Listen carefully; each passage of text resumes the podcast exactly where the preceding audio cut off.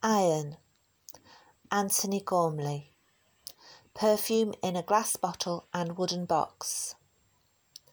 This limited edition eau de parfum was created by award winning perfume designer Azzi Glasser with Antony Gormley for his retrospective at the Royal Academy of Arts in 2019.